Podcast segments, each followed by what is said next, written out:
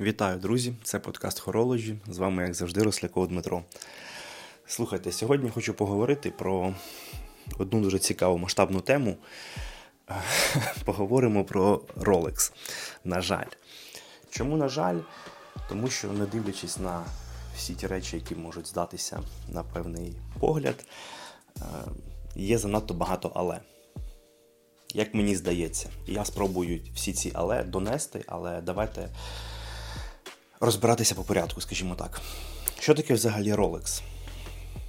Це швейцарський годинниковий бренд. Один із топ, а, скажімо так, по регулярності е, згадувань у соцмережах і так далі, тому подібне, мабуть, взагалі там бренд номер е, один з точки зору медійної активності. Е, бренд, який звучить насправді як щось таке королівське, дороге. І, в принципі, це було головною метою засновника Ганса Віздорфа створити бренд, який е, буде звучати, і, в принципі, там в декількох буквах буде передана вся суть і філософія. І так воно насправді і вийшло. Rolex, е, логотип корони, і воно таке якесь як Royal, е, щось дуже-дуже таке е, статусне. Чим Rolex, в принципі, е, відзначився у своїй історії, і звідки ж він став таким популярним, бажаним і у всіх, у всіх на устах. Ну, по-перше, Rolex це така, е, скажімо, дуже робоча робоча конячка. Тобто, насправді, Rolex, можна сказати, дорівнює якість. Е, і це буде абсолютно правда. Тобто, це дуже якісний годинник. Годинник, який з вами переживе і вогонь, і воду, і мідні труби, і не тільки. Rolex це перший наручний годинник, який отримав сертифікат COSC. Що таке сертифікат COSC? Це документ, який підтверджує е, високу точність годинників. Ці дослідження проводить е, Швейцарський інститут. Параметри для отримання сертифікату COSC це точність ходу мінус 4 плюс 6 секунд в день. У Rolex по факту заявляється мінус 2 плюс 2 секунди. І це так, по суті, їх е, власний параметр, який вони ще додатково перевіряють. Е, а якщо казати взагалі про реалії, то як людина, яка має декілька годинників Rolex, хочу вам сказати, що фактично е, в реальному житті це взагалі буде мінус 1 плюс 1 секунда. Тобто на практиці е, вони не те, щоб там йдуть краще і точніше від заявленого коску мінус 4 плюс 6, а й від заявленого фактичного параметру, скажімо так, в описі е, годинника і в своїх внутрішніх сертифікатах мінус 2 плюс 2 секунди. Бо це реально мінус 1 плюс 1 секунда. А дуже часто навіть це буде в нуль. Тобто, з точки зору точності, ну, особисто в мене, е, в якихось там медійних історіях в людей, яких я знаю особисто і користуються роликсом, то по точності це, ну, скажімо так, дуже-дуже високий рівень, який набагато випереджає сам сертифікат КОСК і його, скажімо так, необхідні параметри. Е, окрім того, що Rolex це перший наручний годинник, який взагалі отримав сертифікат КОСК, то є дуже цікавий факт, що майже половина усіх сертифікатів КОСК у світі належить годинникам Rolex. Круто? Круто. Окей, йдемо далі. Rolex це така мануфактура-мануфактура, тобто багато своїх відділів, розробок, патентів і тому подібне. Наприклад, антимагнітна спіраль парохром, їх розробка, е, противоударна система Паралакс, їх розробка. Молодці. Окей. дали багато чого світу насправді, і багато завдяки чому з цих розробок дійшли до тієї якості, яка у них є. Це важливий момент. А, Із цікавого стосовно Rolex. У Rolex є е, своє власне місце, е, де вони видобувають золото. Тобто е, золоті моделі того чи іншого годинника Rolex, вони не роблять золото, яке купились десь у когось, там, да, і там можуть бути певні моменти в якості і тому подібне. Тобто у них є власне місце, де вони видобувають золото під свої потреби. Це безумовно впливає на ту якість і на фінальний вигляд і відчуття годинника, в якому використовується, скажімо так, дорогоцінний метал. Також у Rolex є власні гемологи, скажімо так, штаб. Е, гемологія це наука, що досліджує властивості і реакції е, драгкаменів. Е, тобто у Rolex є штаб і люди, які займаються не просто е, там якоюсь аналітикою умовною, а хімічно досліджують властивості і реакції тих чи інших драгкаменів і, в принципі, всю цю історію сертифікують. Тому в умовному е, Rolex Daytona з безелем Rainbow з, е, з різнокольорових каменів будуть просто ідеально по відтінкам, по всім своїм характеристикам підібрані дорогоцінні камені. Далеко не у всіх є власні гемологи, скажімо так, якщо дуже коротко на, на цю тему. Е, також у Rolex є, в принципі, е, свій хімічний відділ, який займається порівнянням, е, дослідженням різноманітних реакцій сталі. Сталі, взагалі, металів як як таких. Це також дає певні можливості бути, скажімо так, не те, що там попереду всієї планети, але розуміти дуже якісно властивості тих металів, сталі, яку вони використовують в своїх годинниках. Е, що стосовно сталі, то Rolex, на відміну від більшості е, компаній, використовує сталь не 316, а 904. Чому? Ну, якщо сказати дуже примітивно, то вона типу краще виглядає. Але, скажімо так, це дуже важко буде побачити. І людина, яка, скажімо так, не освічена в даному питанні, ну, не покаже вам пальцем, де 316, а де 904. Суть в тому, що 904 сталь вона більш тверда. І при тому, що її складніше обробляти, але вона все ж таки більш така. Скажімо так, хай буде надійна. Ось тому там багато хто і називає Rolex, скажімо так, таким броньованою машиною, да? тобто тим годинником, якому дійсно ну, мало що страшно, і навіть якісь там а, подряпини, потертості, вони придають годинникам Rolex в більшості якоїсь певної харизми. Ось Тому я думаю, що це така історія про 904 сталь, типу, її складніше обробляти, але ми можемо. Е, тому у нас буде 904 сталь. Ну, типу, окей. Rolex це бренд, який виступає спонсором багатьох е, міжнародних змагань, е, скажімо так, в преміальному спортивному сегменті. Тобто це гольф, е, це Формула 1, е, це теніс, навіть одним із амбасадором по факту бренду є Роджер Федерер. І і, і таке воно все, да?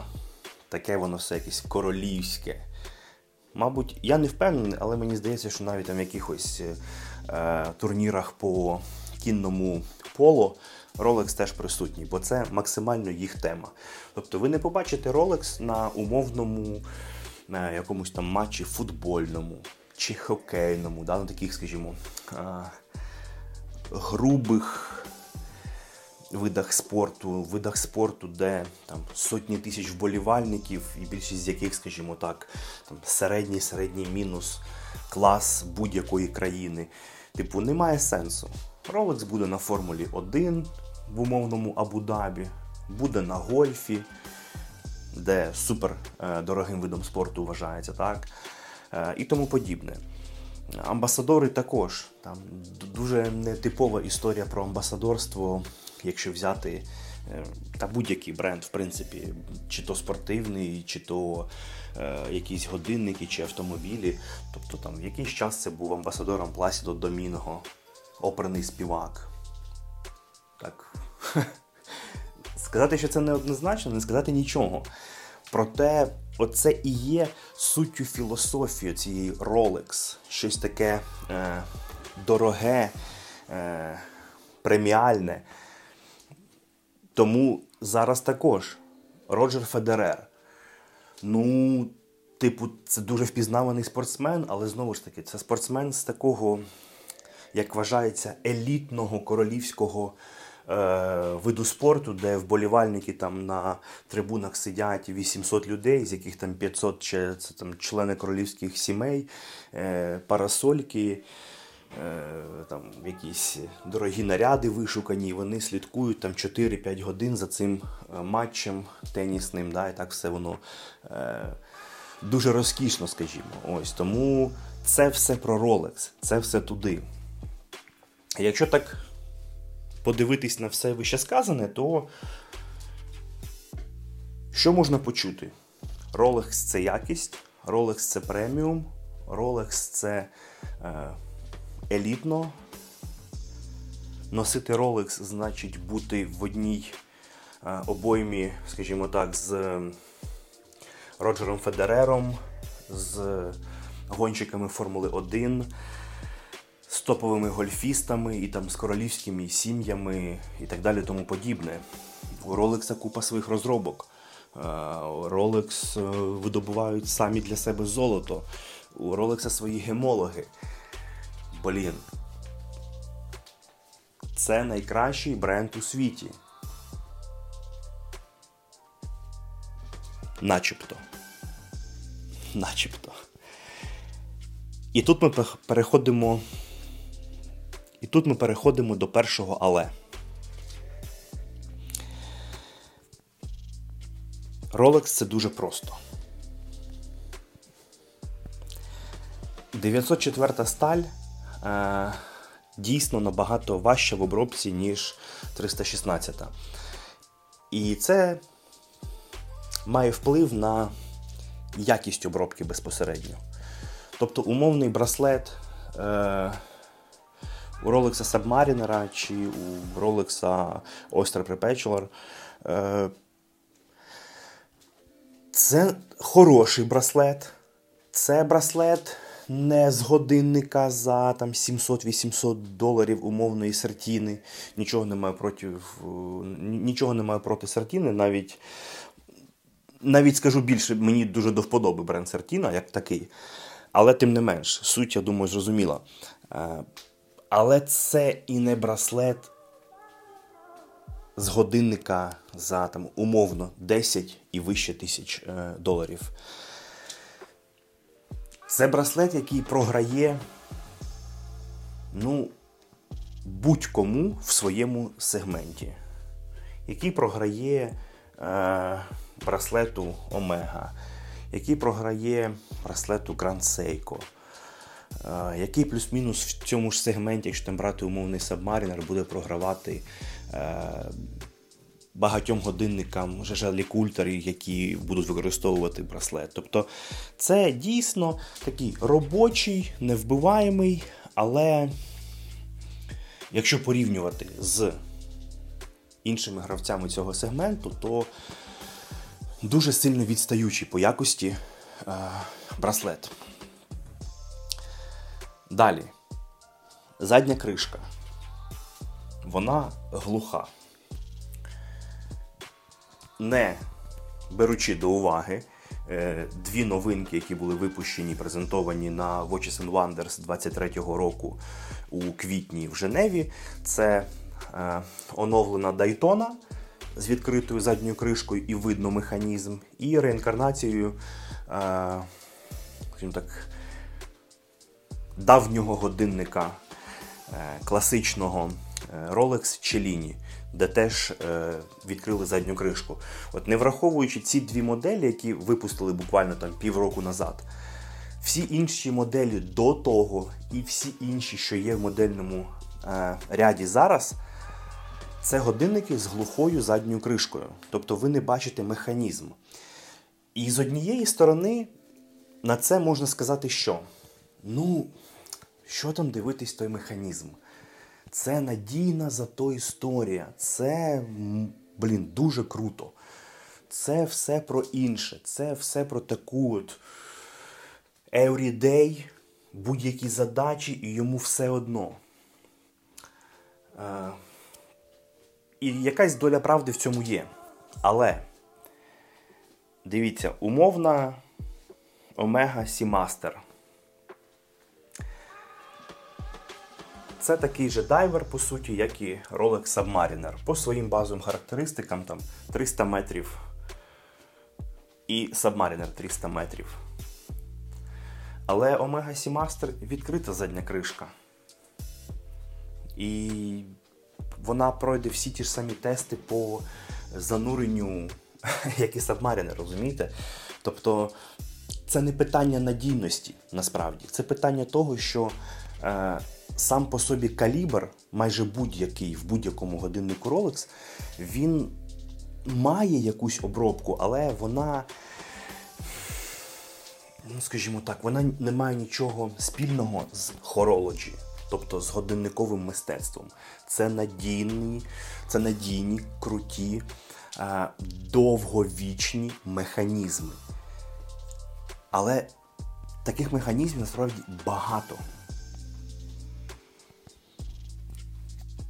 І от в моменті естетиці Ролексу просто немає що показати. Так, в Дайтоні нові, де відкрили задню кришку, чи в Челіні, так, вже там трошки воно Е, цікавіше виглядає. Але на всіх інших моделях, ну, типу, просто немає чого робити навіть прозорою, тому що вам не буде що показати. Е, механізм умовного сабмарінера по тому, як він виглядає, він е, жодної не має конкуренції з умовним механізмом Omega Seamaster чи Omega Planet Ocean 600 метрів. Водозахист, скажімо так, в два рази більший. Але при цьому теж відкрита задня кришка. І там видно гарний омегівський е, механізм з коаксіальним спуском, з женевськими хвилями на роторі і тому подібне. Тобто це в своїй більшості. Ми не беремо Daytona Rainbow Bezel з діамантами, сапфірами за 400 тисяч доларів. Ми беремо базові, скажімо так, годинники. Да? Хоча знову таки базові годинники коштують 10-20 плюс тисяч доларів. І в цьому сегменті це прості годинники. Це годинники сумні, я б навіть сказав. Умовний Rolex Submariner, Rolex Air Key, Rolex Explorer. Е, це доволі такі буденні годинники, годинники, які насправді в мене давно не викликають захоплення годинниковою справою. І я розумію, що вони виконують свою функцію е, і несуть певну якість і певний спокій, що він багато чого переживе. Але знову ж таки, ці характеристики і ці питання можуть закрити доволі багато різноманітних годинників, брендів і тому подібне. А от якщо казати про емоції, то він програє ну, майже будь-кому. Ну, тобто, дивіться, в мене є Rolex Submariner і є Omega Seamaster. Особисто для мене Omega Seamaster в синьому кольорі ну, просто в рази більш естетично красивий в усіх аспектах. і в тому числі ззаду, бо в Rolex, в принципі, ззаду ви нічого не побачите, ніж Rolex Submariner. І ніж багато взагалі інших ролексів, розумієте? Тобто якість, надійність, безумовно. Знову ж таки, як і багато інших брендів. Але з точки зору, наприклад, естетики а, і довготривалості емоцій, Rolex програє. В мене певна емоція з Ролексом відбувається ну, максимум тиждень. Потім ти просто підіймаєш руку і на щось там дивишся. Е, умовно, це саме можна робити в годиннику за 200 доларів. Бо насправді функція е, показу часу там, чи часу і дати, вона коштує 100 доларів умовно. В певних годинниках і в певних сегментах люди платять трошки за інше. Вони платять за бренд, за історію. Тут, безумовно, Rolex в топі. Але ще вони платять за емоцію, бажано не хвилинну, за чесність в співвідношенні ціна і якість. І як мені здається, ще за сервіс. І тут ми переходимо до наступного питання. Сервіс. Сервіс в бутіках та офіційних дилерах. Дивіться. Е, Я думаю, що тут вже ні для кого не буде секретом, що е, ви не можете прийти купити Rolex в бутіку. Ну, Тобто ви не можете прийти і купити спортивну модель, там стальний Submariner, чи там Rolex Explorer, чи GMT Master. Просто в бутік. Неважливо де. В Лондоні, в Відні, в Брюсселі, в Рейк'явіку, неважливо. От там близько 400 е, бутіків і дилерів по світу, і у них усіх буде написано на тих моделях, що там десь у них якось виставлені, for exhibition only. For exhibition only. Просто подивитись. Е, і де б ти не спитав, а чи можна якось хоча б стати в якусь чергу? Дивіться, да, взагалі, встати в чергу на годинник, який там коштує умовно там Oyster Perpetual а, там 6 тисяч франків, чи там 8 тисяч франків коштує по рітейлу, по рекомендованій е, ціні від Rolex, там Rolex Submariner. Тобто на умовний такий гарний початковий по ціннику люкс-сегмент. Такий же, як умовно, Price і у Omega, там IWC, Жежелі Культер, Cartier і багато інших. Не можна. Ну, не можна прийти і сказати, я хочу купити по рітейлу ось цей годинник. Чи взагалі я хочу його купити по будь-якій ціні, умовно. Не можна. Стати в чергу, ну вам в більшості міст скажуть, що ну, ми вас запишемо, але зрозуміло, що у нас тут А, є свої контакти, є там свої клієнти, і, скоріш за все, можете ви дуже довго це все чекати.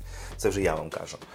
А, Але навіть оцей лист, що вас запишуть, це все одно буде орієнтир ну там від півтора роки. Наприклад, модель Deep Sea Rolex James Cameron Edition. Ну, її, наприклад, взагалі в багатьох країнах вам скажуть очікувати близько 7-8 років. 7-8 років. Очікуйте, будь ласка, е, стандартний сталевий дайвер, у якого рітейл там 13 тисяч євро. 7-8 років. І це начебто ти прийшов Патек Філіп. Але тут давайте не путати. Rolex не Патек Філіп зовсім. І якщо Патек Філіп веде філософію, що вас будуть запитувати, е, що ви робите, який у вас там бізнес, справи і тому подібне, бо нам не все одно, кому ми продамо годинник. І після цього, скажімо так, аудиту будьте нашим клієнтом і купуйте 3-4 роки е, годинники, які, скажімо, нам нам не дуже потрібні, і тоді ви будете мати змогу купити там Nautilus, Aquanaut, І це, типу, має певну логіку, бо Патек Філіп це high level, це Holy Trinity разом з Вашерон Константан і Одемар Піге. І Патек Філіп це зовсім інша філософія. Це навіть їх слоган, наскільки, як мені здається, видатний, ви не володієте Патек Філіпом. Ви зберігаєте його, щоб передати наступним поколінням. Розумієте? Тобто це взагалі про інше. Це вже про ваших там правнуків. А кому хто має передати умовний Rolex, якщо його чекати тільки там, умовно, 8 років? І тут зрозуміло, що так майже ніхто не робить. І що відбувається далі? А далі ми переходимо до взагалі моєї улюбленої теми.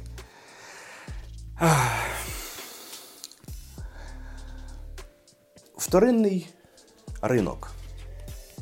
Зрозуміло, півтора роки чекати, два роки, три, і плюс-мінус ти розумієш, ти ніколи не дочекаєшся. Буду купувати у перекупів, сірих дилерів і тому подібне. Хроно 24. І поїхали. Що відбувається тут? Тут відбувається, що умовний рітейл, який. Ну, давайте так, рітейл офіційний, типу ок. Тобто е, Submariner при всій своїй, скажімо так, надійності, але простоті, закритій задній кришці і е, такому доволі нудному вигляді, е, окей, коштує 9 тисяч євро. Нехай. Е, там Oyster Perpetual, там, наприклад, там 41 мм там буде коштувати близько там 6-6,5 тисяч євро. Окей, базовий такий класичний надійний годинник, питань немає. Добре. Але коли ці ціни перетворюються в умовні X2 на вторинному ринку, і це при тому, що в більшості своїй це може бути годинник там незрозуміло якого року, не з повним комплектом. Він може бути БУ, причому БУ такий вже дуже цікавий. Отут стає максимальне, звісно, питання. А як настільки маркетинг переміг людей? Е, тому що умовний Rolex новий з бутіка за 9 тисяч євро це одна історія.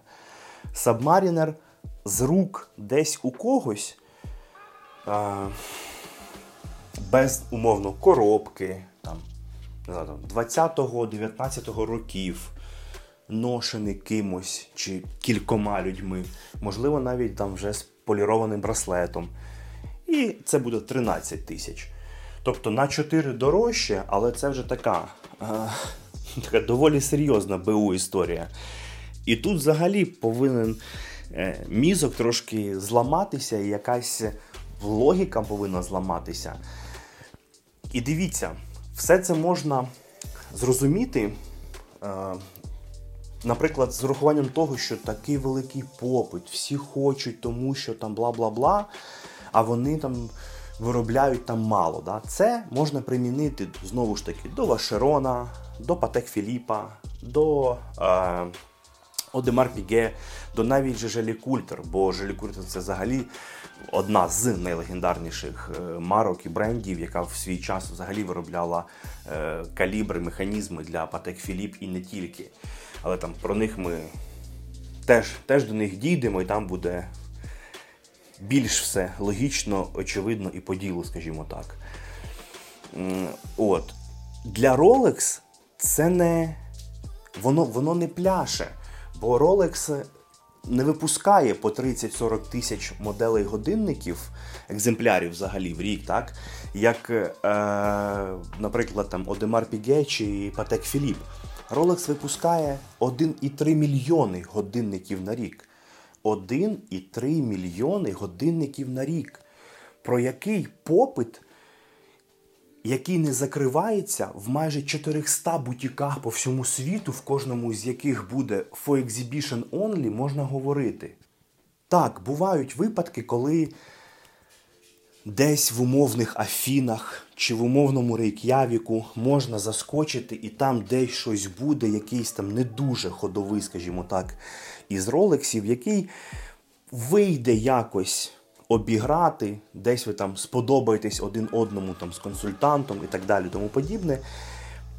І у вас вийде отут забрати. Це буде не зовсім рітейл, це буде там трошки вище, але, типу, там з бутіка офіційно по плюс-мінус ціні цікавіші, ніж вторинний ринок.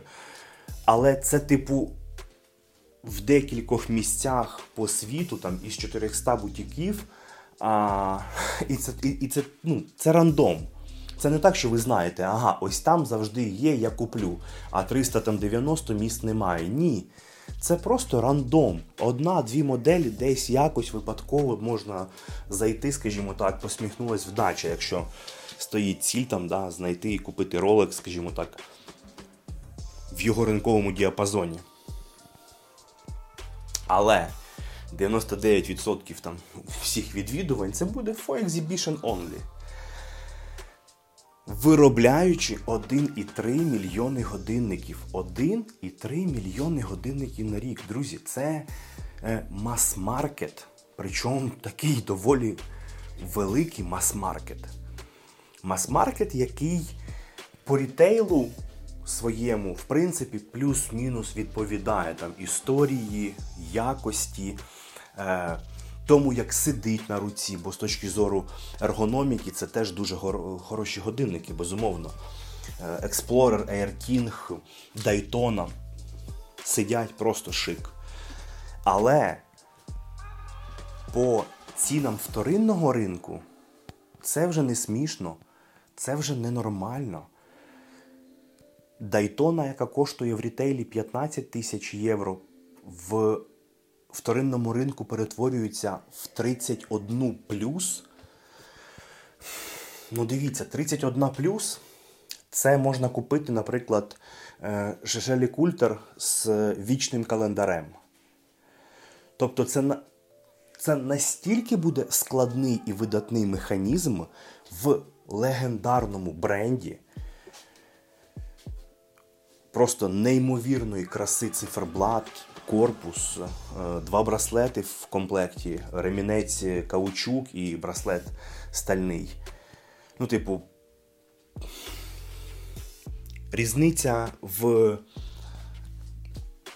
скажімо так, всьому хоролоджі годинниковому в Дайтоні за 31 і там за 32 е, вічник е, Жежелі Культер. Ну, це буде просто космос. Дайтона за 15? Окей питань немає. Топовий хронограф, топовий, топовий хронограф, легендарний. Але на Дайтону черга вам, вас навіть не запишуть. Вас навіть не запишуть. Розумієте? І це про певний сервіс. Як і про певний сервіс в самих бутіках. Тобто там в одному з десяти вам нальють якоїсь водички, і про щось там адекватно поспілкуються. Наприклад, в тих же бутіках е, IWC, чи, наприклад, навіть якогось меншого сегменту, типу там Doxa, Tudor, е, чи взагалі там Омега, ну то слухайте, там вас будуть кружити, спілкуватись, цікавитись. Е, і, і що головне, вам дадуть вибір із десятків сотень моделей в наявності. Не тому, що їх ніхто не купує і вони лежать. У умовної омеги, е, там Cartier, Jaeger-LeCoultre все добре з продажами, більш ніж. Але це бренди, які розуміють, що, блін, а нафіг тоді бутік стоїть, якщо в нього прийти і все for exhibition only. Ні. Ти маєш нормально прийти. При тому, що умовний там Seamaster, в залежності від, скажімо так, комплектації і модифікації, він теж буде коштувати там базово від 6 тисяч євро і там до 12-15. Тобто в діапазоні, а по факту навіть вище, ніж Rolex Submariner. Але ти можеш прийти його і купити. А не прийти подивитись на For Exhibition Only, Seamaster там за 7 тисяч євро умовно, і їхати до когось через вторинний ринок, через сірих людей купляти умовно за 12. Ну, Для мене це про повагу. Розумієте? І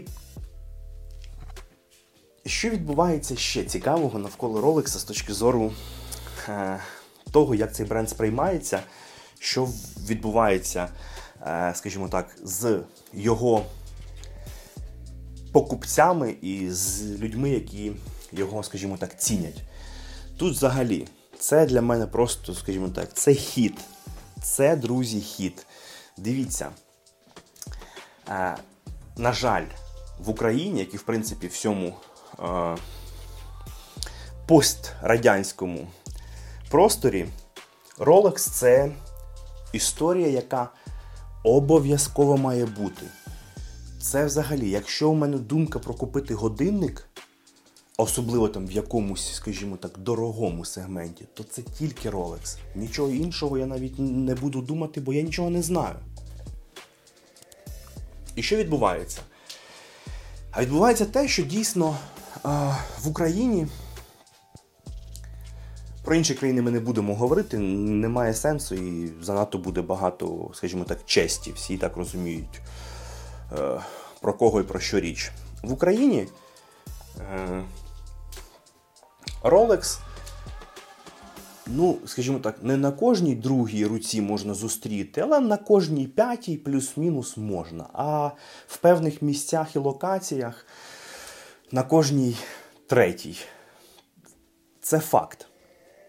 Це факт. Але при цьому 99% носіїв у цих ролексів е, не знають ні про Ганса Вільсдорфа, що створив Rolex, ні про сертифікати Коск, ні про точність, ні про, наприклад, те, що в Submariner No Date Reference 124060 там стоїть умовно калібр 3230 з запасом ходу 70 годин. Розумієте? Чи, наприклад, що в Rolex Daytona стоїть калібр 41-31 з запасом ходу 72 години, що там точність мінус 2 секунди плюс 2 секунди. Що таке взагалі Daytona? Звідки ця назва?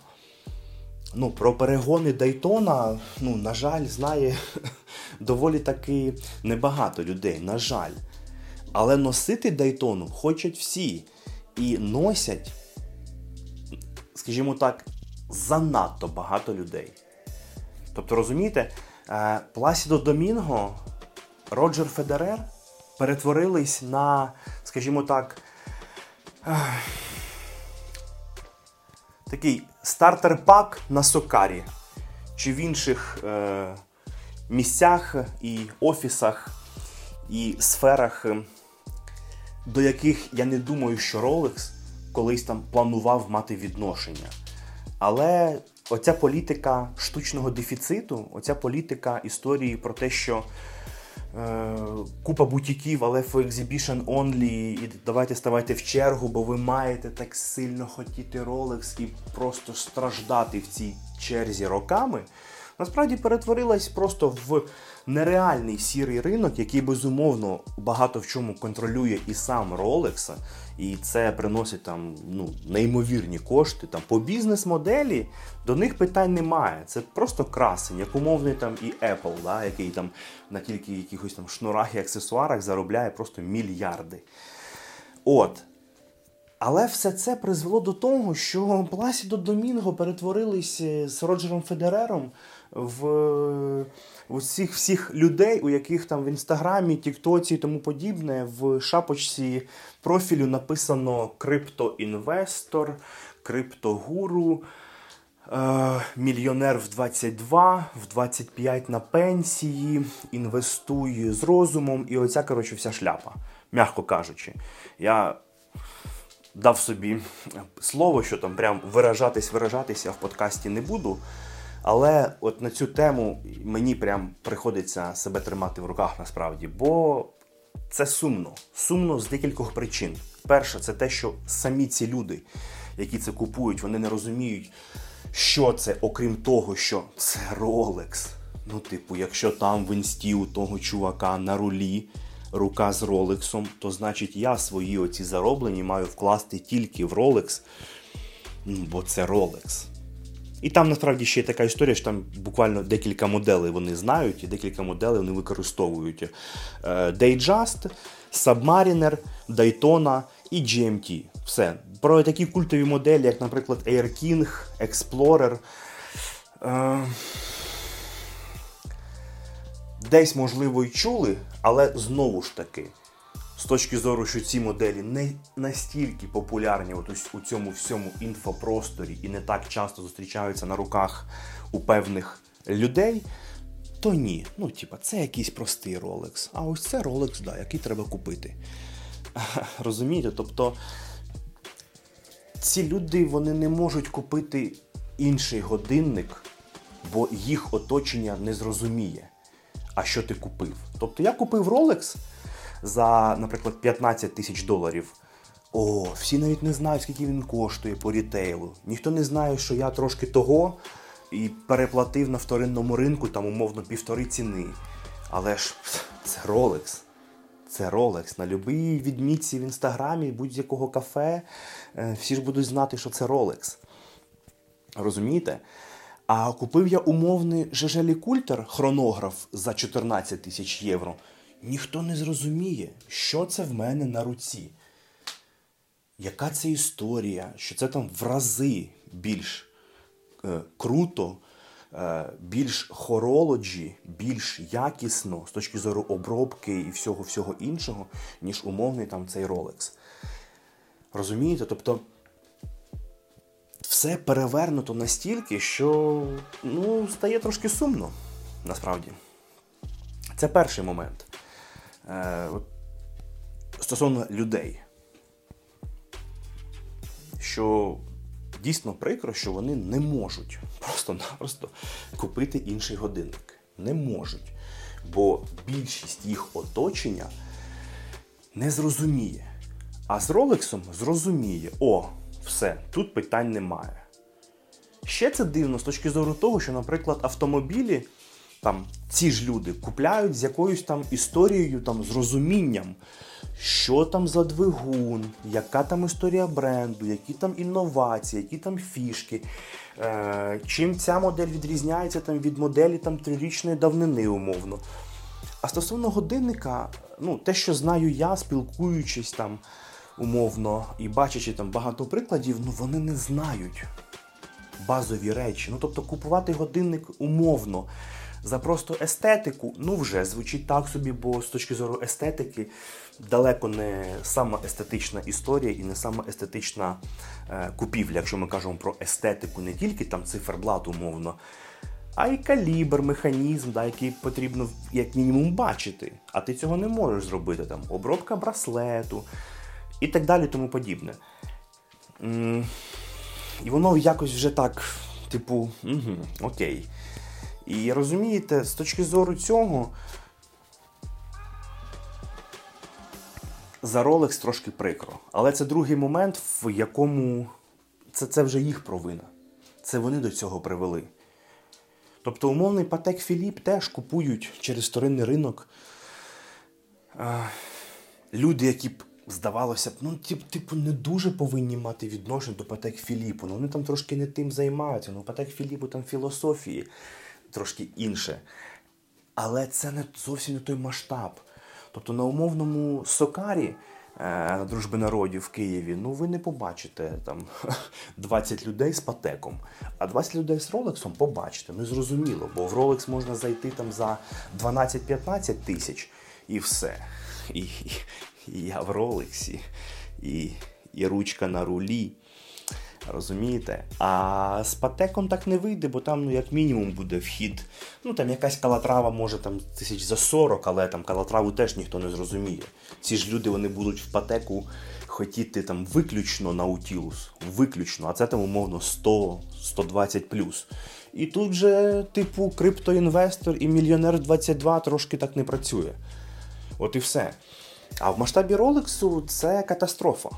Ну тобто, це катастрофа. Історія про видатний бренд, про внутрішні дослідження, про купу розробок, про неймовірно круту мануфактуру, е, про спонсорство таких от видів спорту вишуканих. Розбивається просто-напросто про. Е, розбивається об реальність, в якій Ролексом володіють всі. І це проблема, і це проблема для Ролексу. А проблема для тих, хто володіє, що знову ж таки розбирається там умовно в своїх там автомобілях, там, в якихось там своїх історіях на тему годинника, ну вони роблять певні кроки, тому що так вимагає а, оточення, так вимагає якась там середа, в якій вони е, знаходяться. І при цьому, на жаль, навіть не знаючи. В більшості є безумовно люди, які займаються там е, криптою, якимось там it бізнесами і в них це хобі, і вони розуміють, і вони колекціонують 100%. Але їх там дуже-дуже мало. Більшість це оці люди, які, на жаль, вже в принципі стали один на одного схожі. Умовно, там починаючи від кросівок там, і зачісок, закінчуючи там одними і тими ж сумками, годинниками і кольорами телефонів. Це, до речі, такий е, дуже тяжкий, як для мене, камінець в сторону е, чоловіків. І тут дуже цікаво спостерігати, як насамперед ці ж чоловіки, яких, наче знаєте, Ctrl-C, Ctrl-V. Е, такі ж речі, умовно кажуть, там про дівчат, що всі стали схожі. І це і це теж правда. Там те ж саме стосовно годинників в більшості, там якихось сумочок, е, розміру об'єму губ, кольору довжини волосся і таке подібне. Але цей подкаст трохи про інше. Е, Тому повернемось до е, хлопців, які виглядають також однаково і по годинникам все також однаково. І тут, як на мене, дві сумні такі складові. Перше, це те, що ти віддав якусь суму грошей і навіть не знаєш за що, чому така ціна. Ну, Тобто, який механізм. Е, ну, типу, це просто ти щось зробив, бо воно так нав'язано, але ти не розумієш навіть на вторинному ринку, чого ти так переплатив. І друга складова це те, що відсутні будь-які, скажімо так, як за, як наслідував е, Jobs Think Different.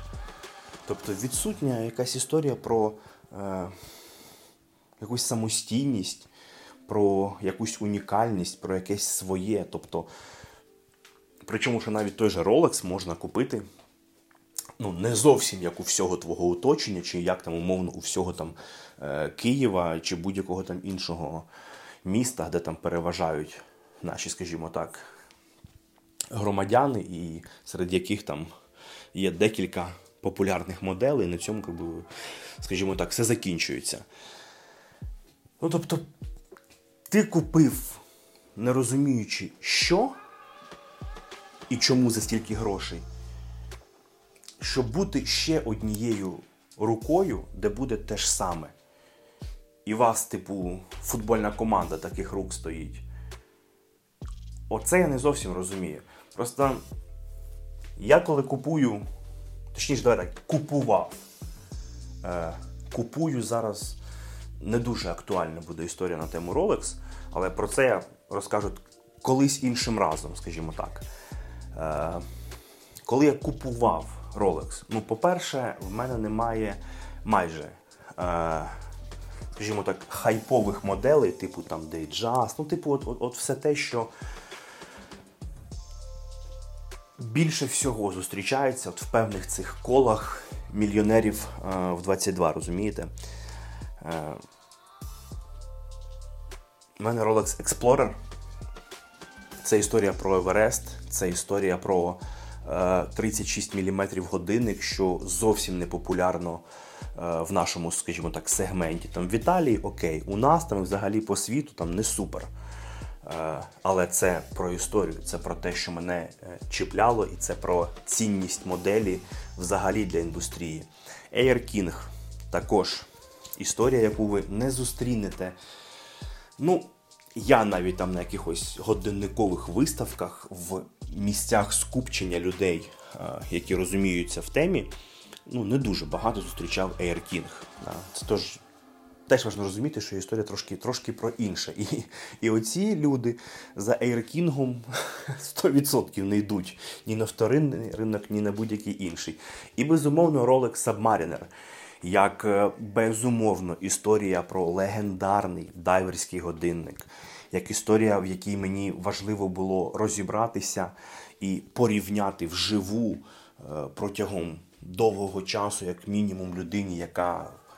Е, хоче привнести щось в годинникову культуру, щось донести людям, мати можливість не тільки десь там потримати 5 секунд якісь годинники, а безумовно придбати їх, якісь залишити, якісь продати, але пройти шлях і розуміти детально про що це.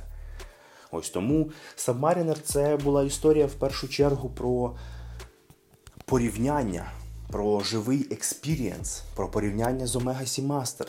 І не тільки але про порівняння і про скажімо так, більш детальні висновки стосовно кожної моделі ми поговоримо іншим разом. У нас буде багато тем стосовно порівняння, а що ж вибрати, а чому, а по якій ціні і так далі, тому подібне. Е, але це такий трошки трошки такі деталізована розповідь на тему, як і чому я купляв Rolex і які. Ну, то, Там не було, ага, так, Datejust, ага, GMT, ага, SAP, все-таки стартер пак із трьох обов'язкових роликсів і все. Ні, зовсім ні.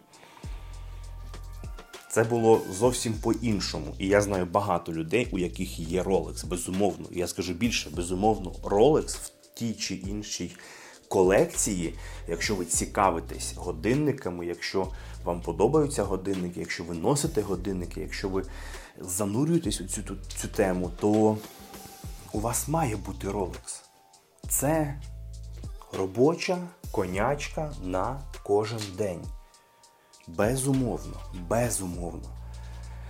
І у Rolex є багато крутих моделей з точки зору того, як вони сидять на руці, наскільки там точний буде хід, адекватний там час по запасу ходу і так далі. Але, як на мене, перше, це має бути виважена купівля, розуміючи, розуміючи, а не тому, що по-іншому не сприймуть. Я коли зустрічаюся там з своїми друзями, товаришами, е, я коли зустрічаюся з своїми друзями, товаришами, е, і це там якась годинникова історія, то всі розуміють, що е, я умовно прийшов в Сейко, але вони знають, які годинники в мене є. І знають, в чому цінність, наприклад, цього Сейко для мене, як і цього Ролексу. І вони розуміють випадок, коли ви не можете купити нічого іншого, бо це не зрозуміють. Ну це трагедія. Я можу купити будь-який годинник. І це не буде трагедією ні для мене, ні для кого, бо всі все розуміють. І всі розуміють, наскільки багато брендів, наскільки багато різних годинників в різному сегменті, серед яких є дуже багато цікавих. Але, типу, ти на рулі не познімаєш відос. Але ти під шапочкою мільйонер в 22 це не викладеш, бо це не на це розраховано, розумієте?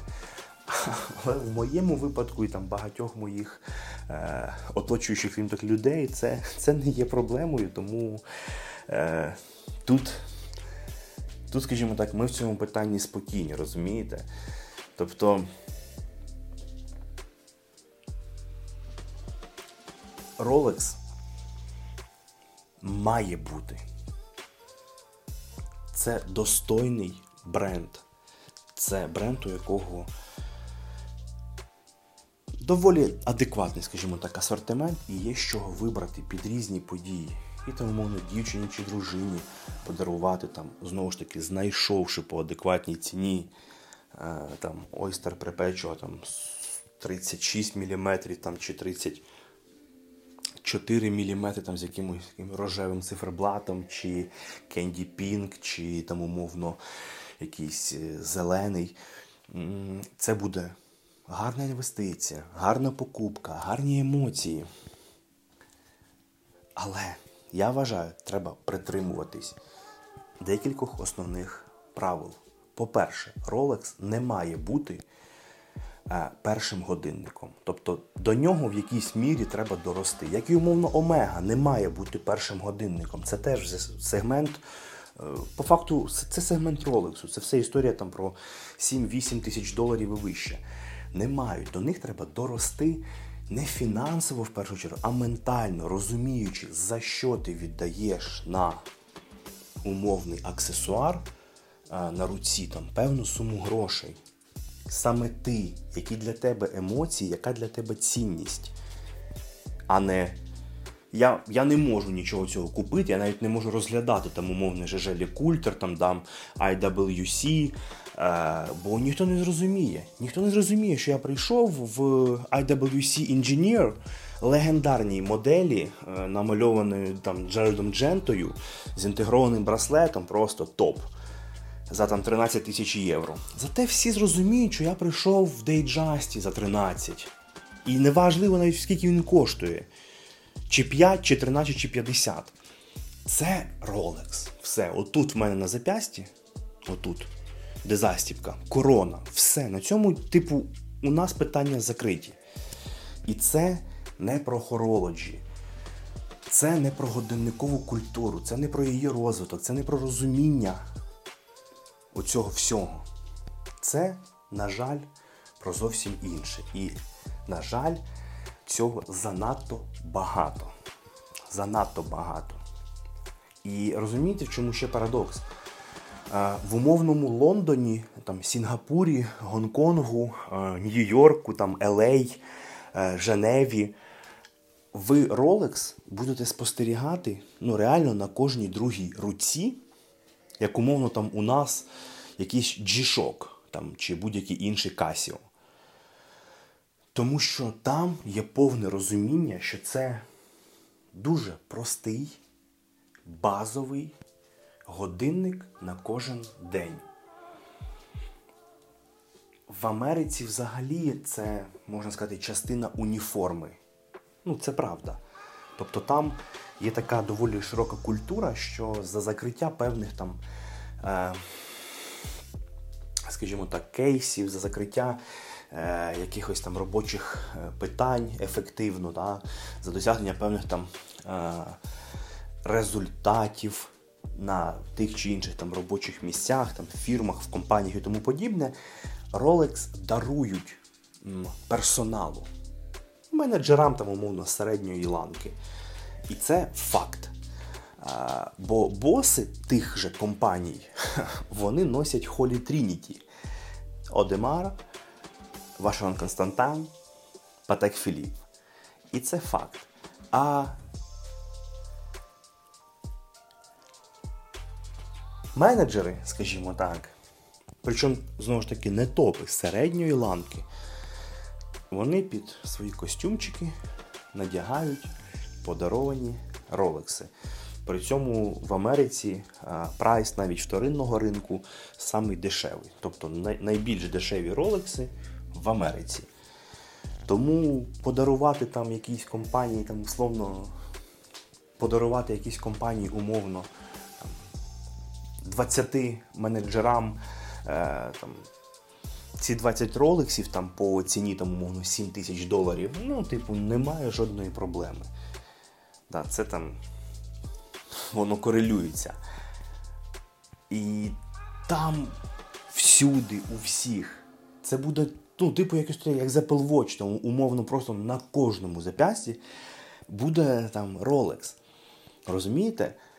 А у нас культ, ну, реально зробили культ, а, культивували бренд, який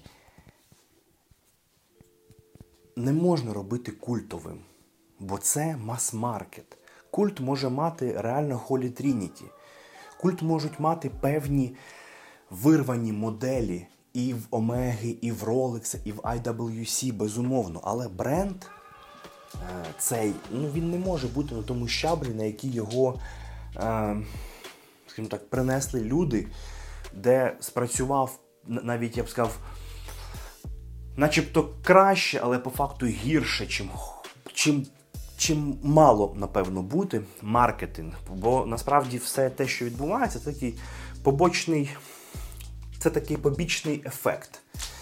Е, це історія про. Це історія про те, як стадна ось ця історія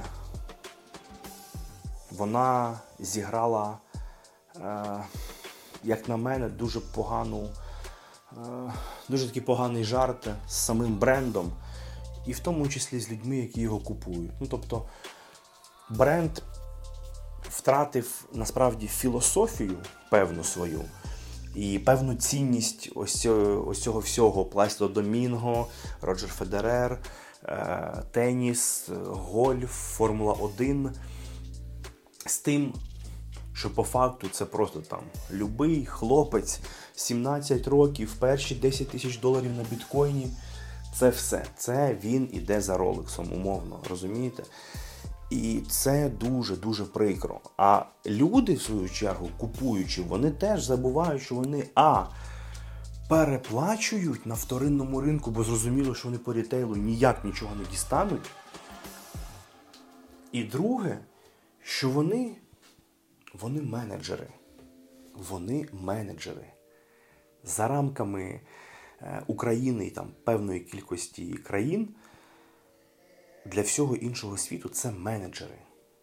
Це не про цінність годинникової справи, це не про хорологі, це не про е, те, що ти купуєш, тому що тобі подобається, і ти хочеш сформувати якусь колекцію, ти хочеш мати е, різні по наповненню годинники е, з точки зору там, закриття якихось там своїх там питань і різноманітних ситуацій, під які вони можуть тобі знадобитися. Це це просто ти е, платиш там в середньому X2 щоб носити годинник, який в умовній Америці е, менеджерам просто дарують. І так далі. І для мене особисто в цьому най, найбільш, найбільш, скажімо так, е, сумна складова, що навіть роблячи це, люди не розуміють, що всередині. Люди не розуміють, що всередині. Люди не розуміють історію. Люди не розуміють цінність. Люди не знають, умовно, в якому місті знаходиться е, мануфактура, який стоїть калібр, які досягнення є, які досягнення є у бренду чим він вирізняється як бренд. Розумієте? І що ще прикро, що дійсно люди просто копіюють все, що відбувається, і дуже рідко вмикають, скажімо так, власну голову, якісь там власні відчуття, е, пориви і своє справжнє я. Ну, дивіться, я як людина, яка має і Rolex, і там, наприклад, Омегу. Я не буду називати інші бренди, бо я по деяким брендам хочу зробити там великі подкасти і дуже багато розповісти, бо я впевнений, там буде е, неочікувано, цікаво, е, точно неоднозначно з точки зору того, що мало хто міг подумати, що о, такий бренд, і там стільки всього, і о, дійсно. Це для мене важливо, тому я там не називаю всі там годинники, які в мене є. Але, наприклад, в мене там є Омега і Rolex. Я чітко розумів, чому який годинник я купую. І всю його історію, і всю його цінність і задачі для себе. І я можу сміливо сказати, що Omega Seamaster мені подобається набагато більше. Набагато більше. як візуально, так і по своїм характеристикам. І я можу за будь-яку дискусію сісти і аргументувати, в чому він кращий, чому він кращий і так далі. Розумієте? І це вже про годинникову справу, про знаходження всередині, про можливість е, самостійно робити вибір з точки зору цінності того чи іншого годинника і наповнення по тим чи іншим параметрам колекції. І мені насправді дуже прикро, що занадто, занадто багато людей не можуть купити нічого іншого, навіть вже маючи два ролекси, третій треба теж ролекс. Ну, купіть його п'ятим, а третій, четвертий купіть щось інше. Годинниковий світ занадто великий. Занадто. Він на, набагато більш широкий, ніж, наприклад, автомобільний чи навіть там світ парфюмів.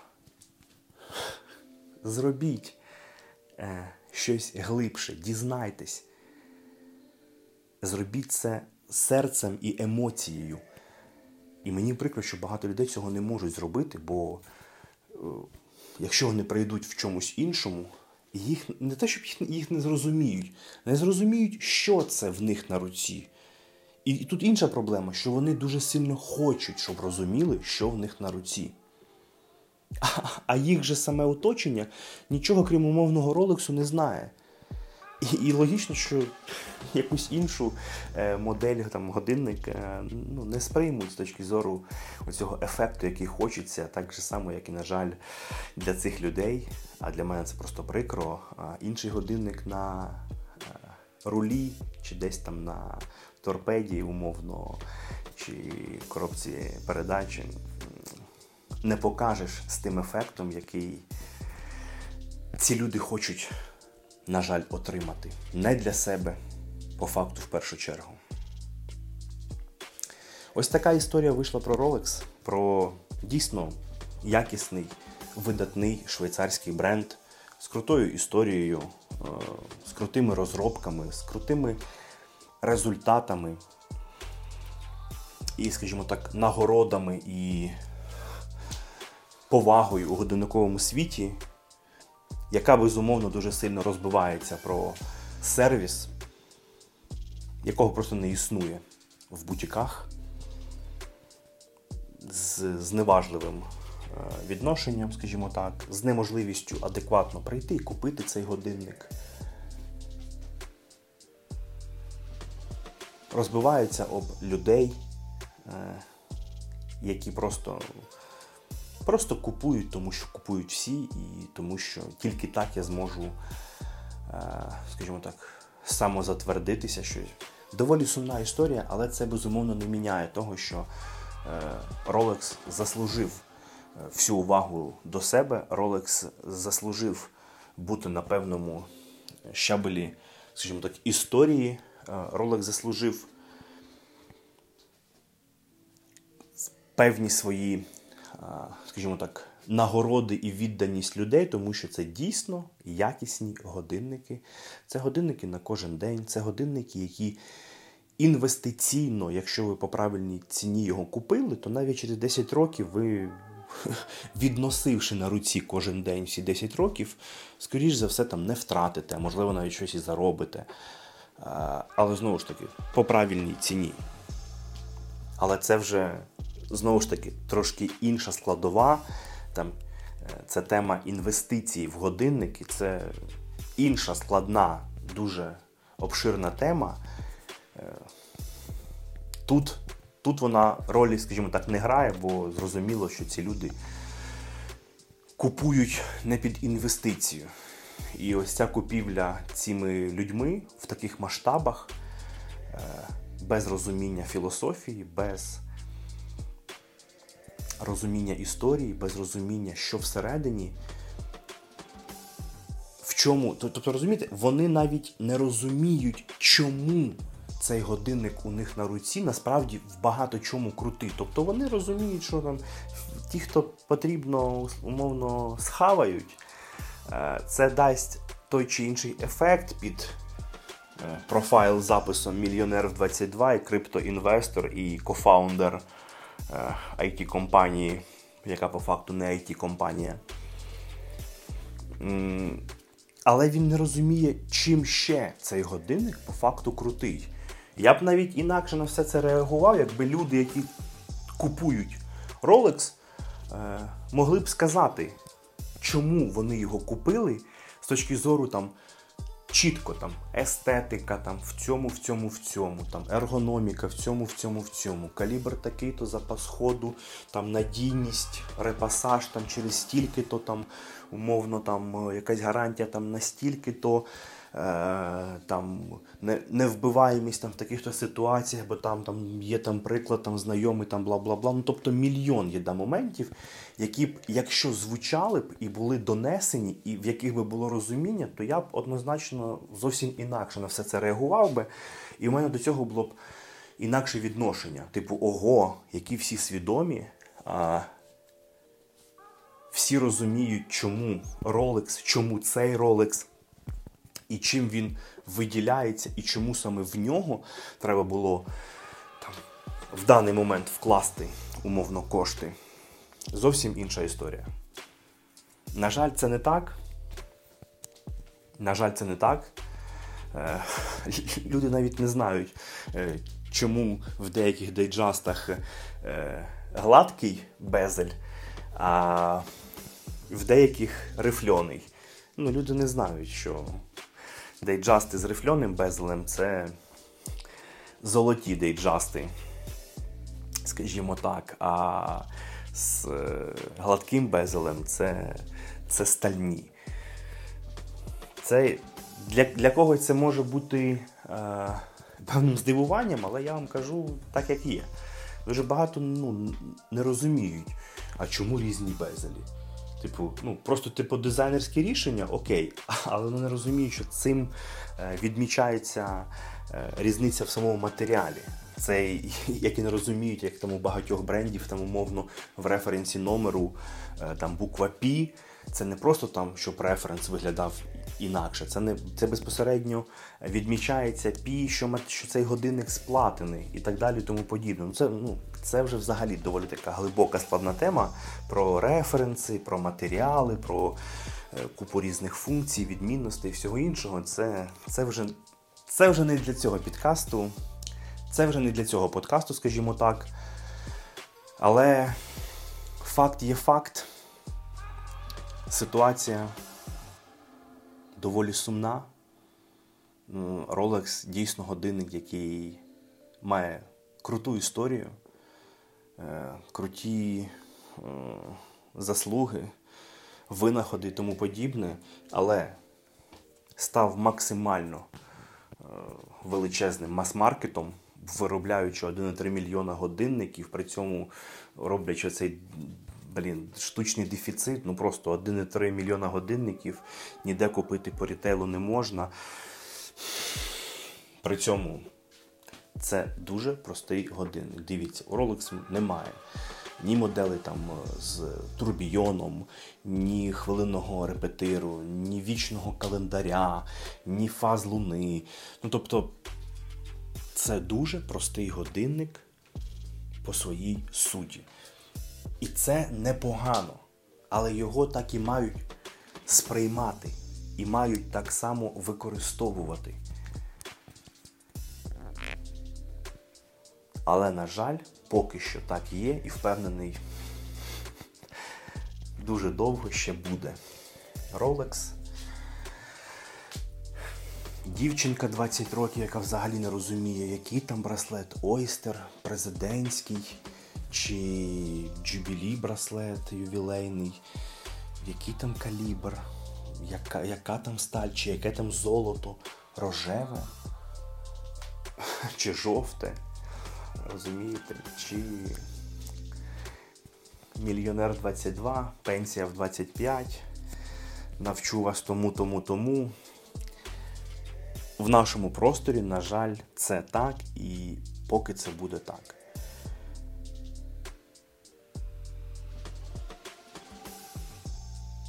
Скажімо так,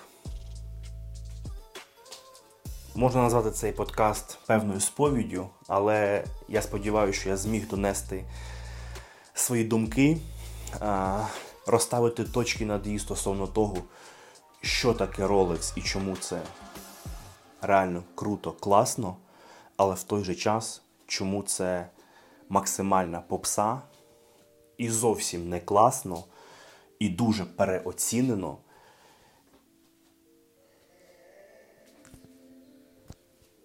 І всім треба буде, скажімо так, робити певний вибір. Чи я одна з кожної другої однакової руки, чи я все ж таки дійсно поважаю годинники, цікавлюсь ними, і в мене є своє бачення і свій підхід до аналізу, до вибору, і він точно не продиктований е, навколишньою ситуацією і тим, чи зрозуміють, чи не зрозуміють, чи що як подумають, чи який ефект з точки зору хайпу е, оцієї продажної е, складової там під якісь курси, бізнеси і тому подібне, це буде мати, розумієте? От і все. Певного роду подібних дискусій і думок буде доволі багато, як буде дуже багато е, виключно гарних слів і оглядів брендів і певних годинників, в тому числі певних ролексів. В цілому буде дуже багато цікавого на дуже багато тем. Ми дійдемо і до порівняння годинників, і до підбору годинників в різноманітних бюджетах, і до е, огляду і підбору там, жіночих годинників, годинників на подарунок, механізми, функції, історія. Нас з вами чекає дуже довгий, великий, цікавий шлях, на якому, я сподіваюся, ви будете разом зі мною. Тому підписуйтесь на подкаст, е, ставте там що там дзвоник і все це інше. Рекомендуйте друзям. Я буду дуже вам вдячний. Давайте разом е, розвивати не хайп, не деструктив, а годинникову культуру, любов до годинників. І все більше і більше і більше занурюватись в цю прекрасну, величезну, гарну тему. Це був подкаст Horology. З вами був фанат любитель, ентузіаст годинників Росляков Дмитро. Дякую, що ви були зі мною. До зустрічей!